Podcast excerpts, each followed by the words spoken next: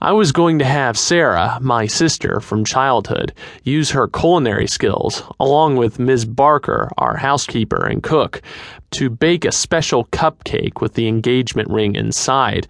I had already picked it out. The ring was simple in style, but still elegant, with a nice sized diamond in it. Jennifer was allergic to gold, so I picked out a silver band.